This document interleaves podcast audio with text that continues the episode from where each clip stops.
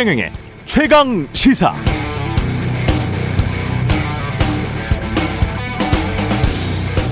우리 사회가 1등 아니면 안 될 것처럼 흘러갈 때가 있다. 그런데 2등은 1등에게 졌지만 3등에게 이긴 거다. 모두가 승자다. 제가 생각하는 진정한 승자는 자기가 하고 싶은 일을 애쓰면서 내공 가지고 어떤 경지에 이르려고 하는 사람이 승자가 아닌가 싶다. 작든 크든 살면서 많이 받았다. 받았던 모든 걸 남겨주고 싶은 생각이다. 쉽게 예를 들면 산속에 꽃이 있으면 젊을 때는 꺾어가지만 내 나이쯤 되면 그냥 놓고 온다. 그리고 다시 가서 본다. 그게 인생과 마찬가지다. 있는 그대로 놔두는 것. 그게 쉽지는 않다. 제가 우리말 중에 좋아하는 말이 아름다움이란 말이다. 아름다운 세상, 아름다운 사람, 아름다운 사회. 이 자리에 와서 아름다운 공간에서 아름다운 분들을 만나 아름다운 시간을 보냈다. 여러분, 아름다운 삶을 사시기 바란다. 오징어, 오징어 게임의 배우죠. 오영수 씨가 MBC와 몇 달 전 인터뷰에서 한 이야기인데요. 다시 들어도 참 좋습니다. 아름답고요. 어른답습니다. 오영수 배우님의 골든글로브 수상 축하합니다.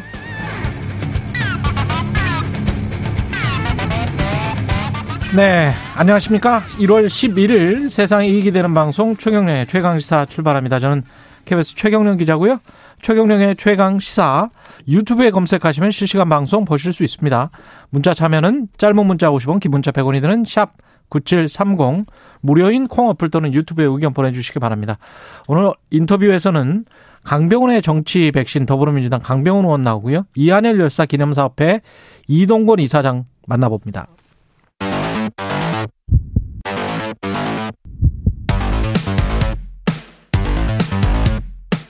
오늘 아침 가장 뜨거운 뉴스 뉴스 unboxing 네 뉴스 unboxing 시작합니다. 미, 민동기 기자 김민하 시사평론가 나와 있습니다. 안녕하십니까? 안녕하세요. 예. 정영진 멸공 발언으로 신세계 주가가 뭐 7% 가까이 하락했습니다. 6.8% 어제 하락을 한 채 장을 마감했고요. 예. 그리고 중국에서 화장품 사업하고 있는 신세계 그룹 계열사가 있습니다. 음. 신세계 인터내셔널 주가도 어제 5.34% 하락을 했습니다. 이 신세계 I&C 주가도 어제 3.16% 하락을 했는데요. 어제 하루 동안만 신세계가 1670억 예. 그리고 신세계 인터내셔널은 530억의 시가총액이 증발을 했습니다. 어제 신세계 주가가 폭락을 하니까 개인 투자자들이 여기저기서 이제 불만을 토로했고요. 어, 특히 이제 신세계 인터내셔널 같은 경우에는 중국에서 화장품 사업을 하고 있고요. 그렇죠. 신세계 면세점은 아무래도 중국인 구매 비중이 굉장히 크지 않습니까? 그렇죠. 이것 때문에 네. 주주들의 불만이 어제 굉장히 컸던 것 같고 음. 그리고 SNS에서는 이마트와 같은 신세계 계열사들에 대한 불매 운동을 하겠다는 글들이 잇따라 올라왔고 인증샷까지 어제 연쇄적으로 올라왔습니다. 그러다 보니까 신세계 쪽에서는 어제 입장을 내놓았는데요. 어제 이 정 부회장이 해시태그 뭐 인스타그램에 글을 여러 개 올리긴 했거든요. 예. 근데 해시태그에 멸공이라는 그런 해시태그는 없었고요. 음. 그리고 주변에 더 이상 멸공 관련 발언은 하지 않을 것이다 이렇게 말을 했다고 신세계 측이 전했습니다. 아무래도 역시 자본주의 사회다 보니까 예. 네, 이런 부분들이 굉장히 좀 요인이 됐던 것 같습니다. 그러니까 뭐 정영진 부회장이 어, SNS에 멸공이라고 써서 뭐 사업상에 이제 차질이 빚어졌고 그것 때문에 주가가 폭락했고 이런 건 이제 그 기업 차원에서 책임을 지고 뭐 알아서 해결을 해야죠 그거는. 아니 본인이 책임도 못 져요. 왜냐하면은 신세계 주식을 단 한 주도 안 가지고 있습니다. 그렇습니다. 저 그런 이제 여기는 지분 정리를 문제. 네. 이미 했기 때문에 그냥 여동생 회사만 괴롭힌 거예요 지금. 그렇죠. 그런 어쨌든 그런 것 포함해 가지고 예. 그런 것 포함해 가지고 이제 기업의 문제를 이제 이 기업의 문제와 이제 경제의 문제로 바라본다고 하면 이게 이른바 이제 오너 리스크의 문제 이런 그렇죠. 것들로 이제 연결해서 볼 수가 있고 거기서 나오는 쟁점들이 있는데 저는 이제 그런 걸 넘어서 가지고 이 사안이 어 좀 뭐랄까요? 우리 사회에 좀 안 좋은 영향을 끼친 게 저는 정영진 부회장이 그 쓰고 싶은 대로 쓰고 그 결과에 음. 대해서 뭐 책임질 수 있는 방식으로 책임지면 된다고 생각합니다. 그렇죠. 근데 정치권이 이, 이 논쟁을 음. 정치권으로 갖고 와서 마치 멸공이라는 단어는 이 사회에서 금지된 용어인데 자신들이 그걸 쓰는 것이 자유를 쟁취하는 것인 마냥 표현의 자유인 마냥. 그렇죠. 그렇죠. 그거를 막 이렇게 뭐 멸치와 콩을 어떤 상징화해 가지고 마치 암호처럼 이렇게 어 쓰고 한 것이 음. 우리 사회를 어떤 시선으로 바라보고 있는 거냐 우리 정치권 이 이런 의문을 안겨준다는 점에서 상당히 이걸 왜 그렇게 하려고 했는지가 의문이거든요. 사실 정영진 부회장이 이렇게 인스타그램에 음. 비슷한 글을 올린 지는 꽤 됐습니다. 그렇죠. 예. 계속 음. 그렇게 해왔기도 하고. 근데 이런 것들을 이제 어, 정치권에서 이 논란을 크게 부풀리다 보니까 오히려 그게 또 정영진 부회장한테는 어, 부담이 되죠. 그렇죠. 손해가 네. 됐을 거예요. 그러니까 사실은 이 국민의힘에서 좀 정영진 부회장한테 개인적으로 사과라도 해야 되는 거 아닌가 싶기도 하고 정치권이 논란을 이런 걸 해소를 할 때도 좀 책임 있는 방식으로 해소를 해야지 그냥 표현의 자유가 중요하다 이렇게 얘기하고 말 것은 저는 아니라고 생각하는데 음. 윤석열 후보는 이제 그렇게 얘기하고 끝내가지고 어, 상당히 의문이고 멸치랑 콩을 왜 샀냐 그러면 물어보니까 멸치는 이제 어, 멸치 육수 내려고 샀다. 콩은 이제 아침에 콩국을 많이 먹는다. 이렇게 해명을 했는데 콩국을 선거 때문에 바쁜데 그 검은 콩을 사가지고 내는 것이 쉬웠을까요? 저는 그런 것도 좀 의문이긴 합니다. 참고로 밥콩입니다. 밥콩입니까? 그리고 멸치 검은 콩은 머리 좋은데. 예, 멸치는 그 육수를 낼 때 큰 멸치를 주로 보통 사용을 하죠. 예. 음. 근데 이제 윤석열 후보가 산 멸치려고 보니까 작은 멸치입니다.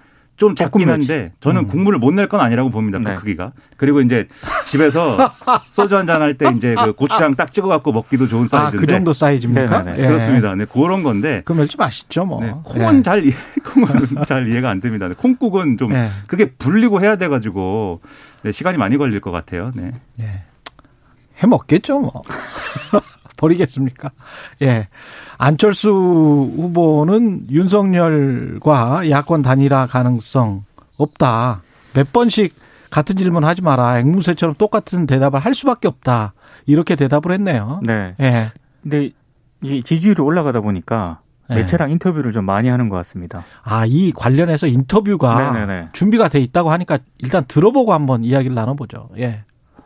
저는 단일화 생각하고 있지 않습니다. 같은 질문을 계속 하시니까 참 앵무새처럼 같은 답변을 드릴 수밖에 없는. 예. 어, 역시 언론 인터뷰에서도 음. 비슷한 얘기를 했습니다. 조선일보랑 인터뷰를 했는데요. 어, 후보 단일화를 야권 후보, 그러니까 윤석열 후보와 후보 단일화를 논의할 가능성은 없다. 아예 일축을 했고, 그리고 2012년 문재인 대통령에게 대선 후보 자리를 양보한 게 정치 인생에서 가장 후회된다 이런 얘기도 했습니다. 아, 그리고 세계일보와 또 인터뷰를 했거든요. 세계일보 인터뷰에서는 좀 다른 얘기를 했습니다. 총선은 세력을 뽑는 선거인데 대선은 사람을 뽑는 선거다. 역대급 비호감 대선이라는 말이 나올 정도로 도덕성과 자질에서 거대 양당 후보가 문제가 많다 보니까 자신에 대한 재평가가 이루어지는 것 같다. 이렇게 얘기를 했습니다. 근데 지금 이준석 그 국민의힘 대표도 어제 TV조선하고 인터뷰를 했거든요. 예. 역시 단일화 생각이 없다라고 지금 선을 그어버렸습니다. 그러니까 지금 어, 단일화 없이 선거를 치를 환경이 마련이 되는 것 같다라고 얘기를 했는데 어제 여론조사가 많이 발표가 됐잖아요. 예. 근데 그 여론조사를 보면서 이제 단일화 얘기를 하는 분들이 많은데 그 이후의 여론조사, 특히 국민의힘도 자체 조사를 하는데 토요일에 조사를 했을 때 결과가 상당히 긍정적으로 나왔다 이렇게 강조를 했습니다. 그러니까 반등세를 좀 보이고 있다라는 그런 뜻을 내비친 것으로 보입니다. 토요일에 여론조사를 자체적으로 했는데 긍정적으로 나왔다. 그렇습니다. 성일정 의원 어제 얼굴 보니까 꼭 그런 것 같지는 않은데. 예. 또 얼굴에 여론조사 결과를 이제 써서 오진 않으니까. 아니, 네. 제가 이렇게 유심히 봐요. 여야 의원들 오면. 왜 자체 조사를 둘 다 하지 않습니까? 그렇죠. 예? 그 굉장히 돈이 많이 들어요, 선거라는 게. 음. 근데 이렇게 보면 매일매일 얼굴 표정이 좀 조금씩 바뀌고 그 방송에 들어가기 전과 그다음에 들어간 후에 그 말들 있지 않습니까? 네. 조금 조그만한 뉘앙스가 바뀌는 걸 느낍니다. 음. 예, 그래서 최경영 기자를 속이려는 포커페이스일 수도 예, 있어요. 그럴 수도 있어. 네. 그럴 수도 있습니다. 우리가 남을 쉽게 믿으면 안 됩니다. 예, 네. 맞습니다, 맞습니다. 정치인들 쉽게 믿으면 안 돼요. 예. 이준석 대표 얘기는 본인이랑 이제 윤석열 후보가 화해를 했기 때문에 음. 젊은 층의 일부 지지율은 이제 돌아왔을 거다 이제 얘기를 하는 거예요. 이게 예. 윤석열 후보에서 빠진 지지율 중에 이제 젊은 층의 지지율 같은 경우에 안철수 후보로 가 있는 게 있고 이제 무당층으로 가 있는 게 있는데 이게 일부는 돌아왔을 거다 이 얘기를 하는데 어, 윤석열 후보의 지지율 하락세가 멈추는 국면으로 갈 것 같긴 해요. 제 생각에도. 음. 왜냐하면 이제 워낙 많이 떨어지기도 했거니와 그리고 어쨌든 이준석 대표하고 화해한 효과가 제로는 아닐 것이기 때문에 예. 그게 이제 일부 돌아오는 효과는 있을 것으로 보이는데 그런데 안철수 후보가 치고 올라오는 이 국면을 완전히 뒤지고 그렇습니다. 있을 만큼일 거냐. 그렇지는 지금 않을 거예요. 이 왜냐하면 구도가 오히려 더 복잡하게 만들고 있어요. 그렇-. 그렇죠. 예. 왜냐하면 지금 이준석 대표랑 화해하고 나서 윤석열 후보가 이제 월요일하고 화요일에 이제 보여준 어떤 이제 행보나 이런 것들이 어 그러니까 오늘까지 보여준 행보 과연 이제 확 바뀐 거냐 주말까지 포함해 갖고 보면은 확 바뀌었다고 말하기는 어렵고 음. 다만 이제 이준석 대표의 손때가 보이는 그런 이제 이벤트와 메시지들이 쭉 있었을 따름인데 이게 또 얼마나 이제 그 유권자들에게 호응을 이끌어내고 있느냐 요건 좀 의문인 부분이 있거든요. 음. 다만 이제 여가부 폐지라든지 이렇게 이준석 대표의 팬덤이 좋아하는 그런 메시지들이 있었는데 이게 또 어느 세대에 얼마큼 영향을 미치는 거냐 미지수기 때문에 이 구도 자체가 뒤집히는 않겠지만 하지만 이제 남은 1월 한 달 동안이 이제 변수인 거죠. 그래서 계속 음. 말씀드립니다만 1월 한달 동안에 윤석열 후보가 잘 해가지고 안철수 후보한테 뺏긴 지지율을 도로 찾아오면 그래서 안철수 후보 지지율이 이 10%를 이제 내외를 왔다 갔다 하는 그런 수준으로 좀 내려앉으면 그렇죠. 이게 단일화 협상을 하는데 윤석열 후보가 상당히 이제 유리하게 이제 좀 협상을 진행하는 그런 포석이 되는 거고 음. 만약에 1월이 지나가고 이제 2월 들어갈 무렵이 됐는데 안철수 후보가 여전히 15% 넘는 수준의 지지율을 획득하고 있다. 그러면 안철수 후보로서는 선택지가 많아져요. 그렇죠. 윤석열 후보하고 단일화를 할 수도 있고 그냥 완주할 수도 있습니다. 안- 안철수 후보로서는. 예. 그러면 이 협상의 이 협상력이라는 건 안철수 후보가 확 올라가 있는 상태가 되는 거기 때문에 그렇습니다. 이 단일화는 제가 볼 땐 협상 타결이 상당히 어려워질 수도 있다. 그런 상황이면 그러니까 15% 이상이면은 선거 자금을 다 보존 받을 수 있기 그렇습니다. 때문에 그렇죠. 음. 그 선거 자금 보전받은 걸로 지방선거 하면 돼요. 안철수 후보는. 그렇습니다. 그래서 음. 1월 한 달 동안에 윤석열 후보가 잘해야지 이준석 대표 구상대로 될 텐데 음. 그 잘하느냐의 여부도 이준석 대표와 윤석열 후보에게 달려 있다. 중요한 지점입니다. 그러니까 윤석열 후보 같은 경우는 멸공이랄지 이런 데 신경 쓰지 마시고 안철수 후보가 어느 쪽에서 지금 많이 지지를 획득하고 있는지 그쪽을 봐야 돼요. 그래서 그쪽을 많이 가지고 오면 그게 이른바 이제 중도 보수 또는 중도 확장 뭔지는 모르겠습니다만은 아마 그 정도에 있는 그런 사람들일 텐데 유권자들일 텐데 그 여론조사 분석가들로 얘기를 어제 좀 제가 그렇죠? 좀 들었는데 음. 안철수 후보 지지율 상승이 뭐 전반적으로 좀 상승을 하긴 했지만 예. 특히 20, 30대에서 20, 30대에서 많이 좀 지지율이 올라갔다 그래요. 음. 그러니까 지금 만약에 윤석열 후보 입장에서 안철수 후보의 지지율을 조금 내리는 그런 전략을 한다면은 음. 이 20, 30대 지지율을 가지고 와야 된다는 얘기잖아요. 그렇습니다. 근데 지금 뭐 멸공이라든가 이런 어떤 전략은 예. 굉장히 제가 봤을 때 안 좋은 전략인 거죠. 그러니까 지금 그렇죠. 20, 30대가 윤석열 후보에서 안철수 후보로 옮겨간 그 핵심 동력은 결국 이제 후보 문제거든요. 그렇죠. 음. 그래서 뭐 여가부 폐지라든지 뭐 이런 메시지 20대가 20대 특히 남성층 이준석 대표의 팬덤층에서 좋아할 만한 메시지 던지는 게 일종의 대증요법입니다. 그래서 당장 이렇게 빠져나가는 지지율을 막는 어떤 대증요법인데 근본적인 처방은 후보가 아 지금까지는 좀 여러모로 허술한 모습도 보였고 배우자 문제나 이런 거에 대해서 제대로 대처하지 못했지만 이제는 뭔가 아 그동안의 어떤 과정을 통해서 내실을 충분히 다져줬다 내실이 이제 예. 그리고 정책과 비전이라는 측면에서 분명한 어떤 그런 지향을 갖고 있다. 그걸 가지고 평가를 받아야 되는데 1월 내에 그렇게 가능할 만한 순간들이 있겠는가? 예. 그게 사실 쉽지는 않습니다. 뭔가를 이제 내놓겠죠. 뭐 공약이든 정책이든 뭔가를 내놓겠죠. 예, 오늘부터 나올 이제 것뭐 같습니다. 네. 토론 같은 경우도 2월 18일 이후에 지금 예정돼 있는 걸로 알고 있거든요. 네. TV 토론 같은 경우도 그래서 뭐 방송사들에서도 준비를 해야 되기 때문에 그러면 그 기점 이후에 뭔가를 하기 위해서 열심히 또 노력을 하겠죠. 제가 이건 뭐 두 당 다 마찬가지고 세 당 다 마찬가지. 1월 중으로 예, 최강지사 한번 나오시는 게 가장 좋은 것 같습니다. 아 제일 좋죠. 네. 그렇죠. 네. 그러면은 완벽하게 모든 게 궁금증 같은 게 해결이 될 수가 있죠. 예. 궁금증이 해결돼서 그게 좋은 예. 영향을 주는 건지는 제가 뭐 좋은 영향 뭐 이렇게 말할 수는 없네요. 네. 엄정하게 예. 하시니까 예, 엄정하게. 네. 예.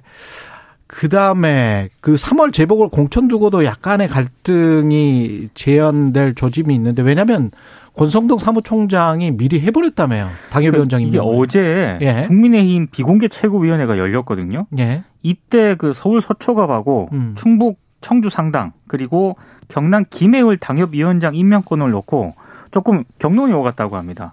왜냐하면 국민의힘 최고위원회가 지난달 초에 서울 서초갑에는 전희경 전 의원 그리고 청주 상당에는 정우택 전 의원 등을 당협위원장으로 임명하는 방안을 논의를 하긴 했어요. 예. 근데 당내 반발도 이래가지고 이걸 보류를 시켰거든요. 음. 근데 당시 사무총장이 권성동 의원이었는데 지난달 10일 두 사람을 그대로 임명을 했다고 합니다. 이게 좀 뒤늦게 알려졌고요.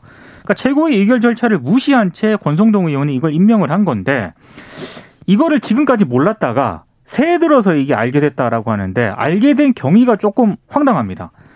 권 전 사무총장이 임명한 당협위원장 가운데 한 명이 지역 당원들에게 새해 인사를 하면서요. 자신을 당협위원장이라고 소개를 했고 음. 이 얘기가 돌면서 결국에는 이 당협위원장 무단 임명이 이제 들통이 났다는 그런 얘기인데 아무래도 뭐 지금 어 내년 재보궐 선거 같은 경우에는 이준석 대표가 공천 올해죠 올해 올해 아 그렇죠 예. 올해 올해네요. 올해 재보궐 선거 같은 경우에는 이준석 대표가 공천을 좀 행사를 하려고 하고 있고 당 대표니까 그렇습니다. 예. 그리고 윤석열 캠프 쪽에서는 이걸 러닝메이트 개념에 부합해서 후보를 공천해야 된다라는 입장 때문에 약간 첨예한 지금 전선이 형성이 되고 있는 상황에서 음. 이 문제가 발생해서 이게 갈등이 좀 촉발되는 것 아니냐 이런 우려도 나오는 상황입니다. 이게 사실 전희경 후보 같은 경우 당협위원장 같은 경우는 멸공의 이미지와 그대로 연결되지 않습니까? 예, 뭐- 전경련 자유기업원 출신이고 다소 이제 우측으로 예. 어떤 노선이든지 기울어져 있다라고 볼 수 있는 그런 인사이고 예.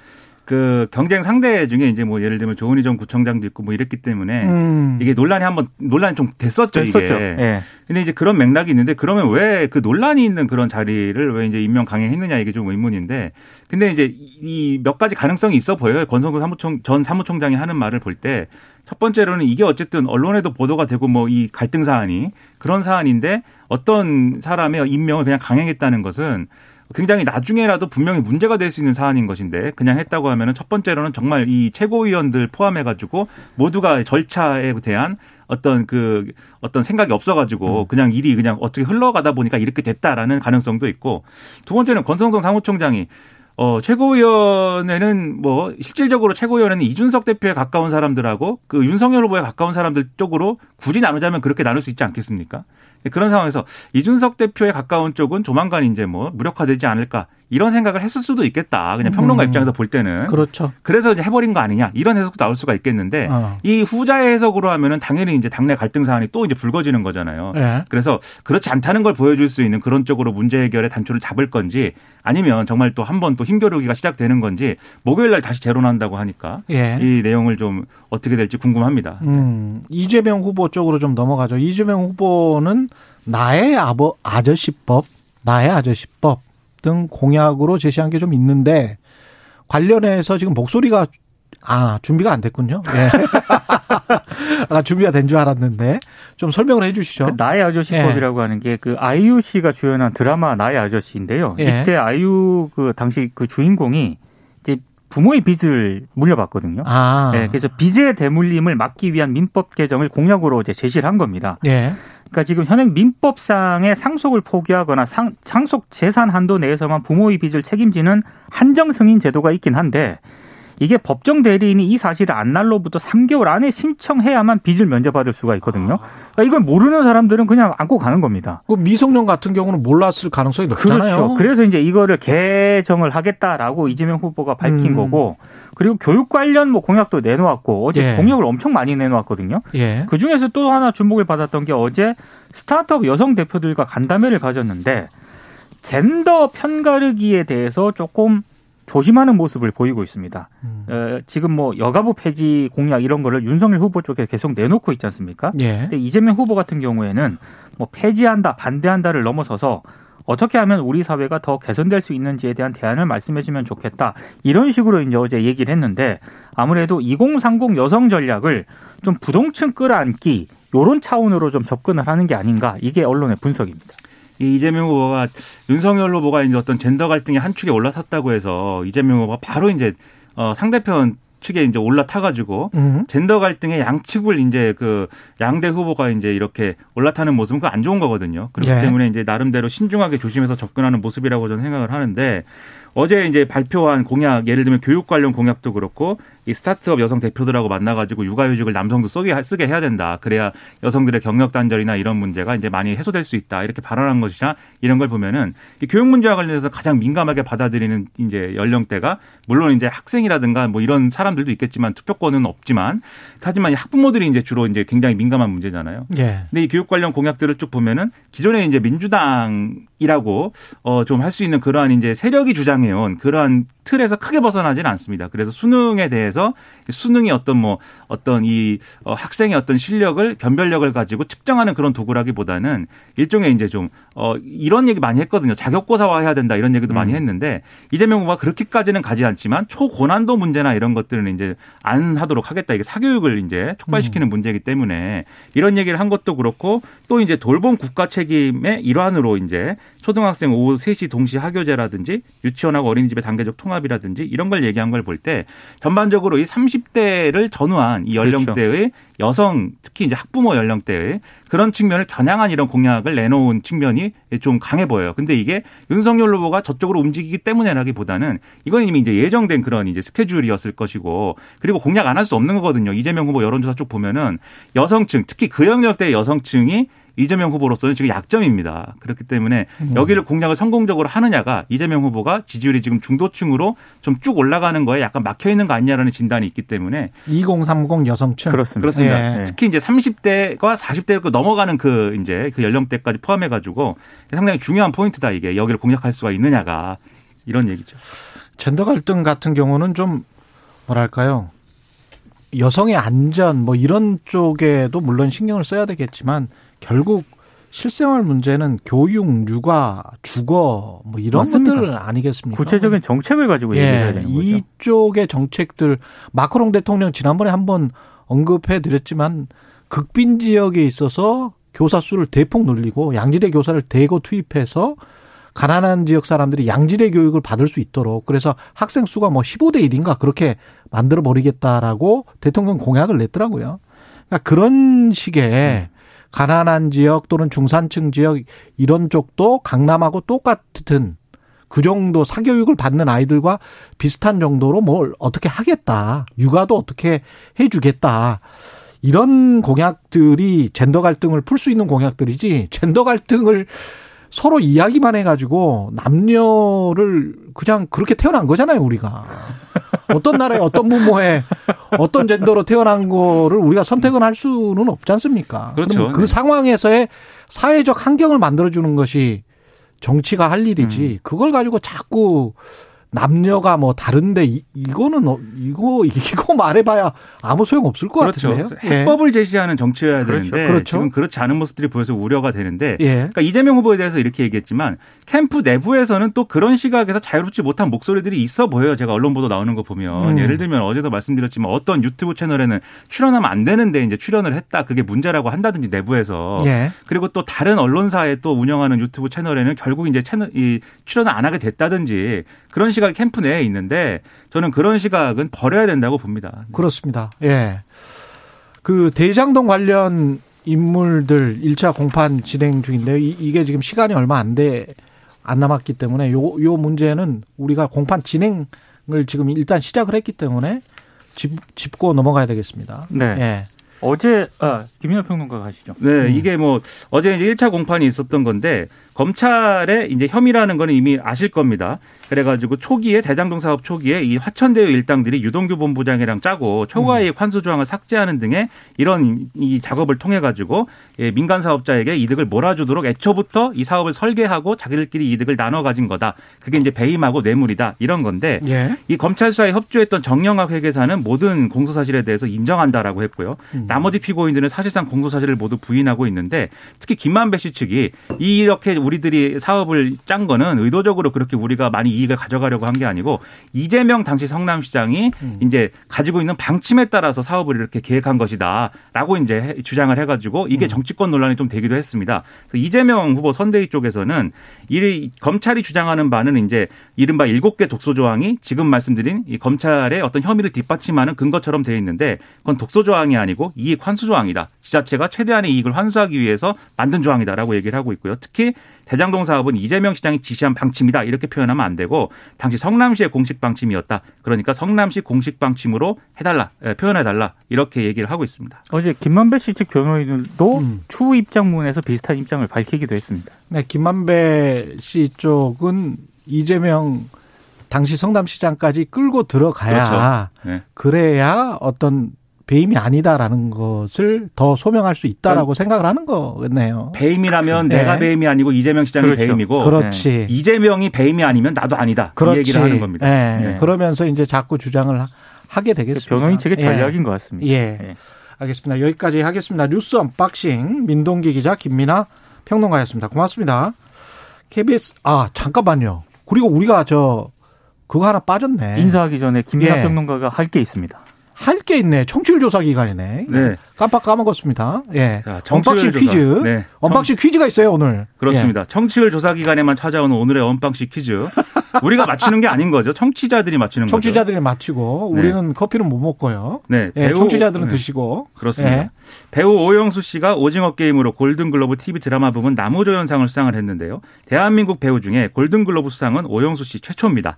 이 화제의 드라마 오징어 게임에서 오일남 역을 맡은 오영수 씨는 뭐뭐 할아버지로 불렸는데 이것은 동네에서 구슬이나 딱지를 같이 나눠 쓸 수 있는 단짝 친구를 가리키는 두 글자의 말입니다. 이게 뭐냐? 예, 이 말이 어떤 말이냐? 이게 문제인데요. 음. 짧은 문자 50원, 긴 문자 100원이 드는 샵 9730 무료인 콩 어플 또는 유튜브로 답을 보내주시면은 추첨을 통해서 최경영 기자가 아마도 커피 쿠폰을 보내드립니다. 네. 제가 직접 보내드리는 건 아니고. 이거 정답 예. 아는데 제작진이. 안타깝습니다. 예. 무슨 할아버지일까요? 산타 할아버지일까요? 네, 예. 궁금합니다.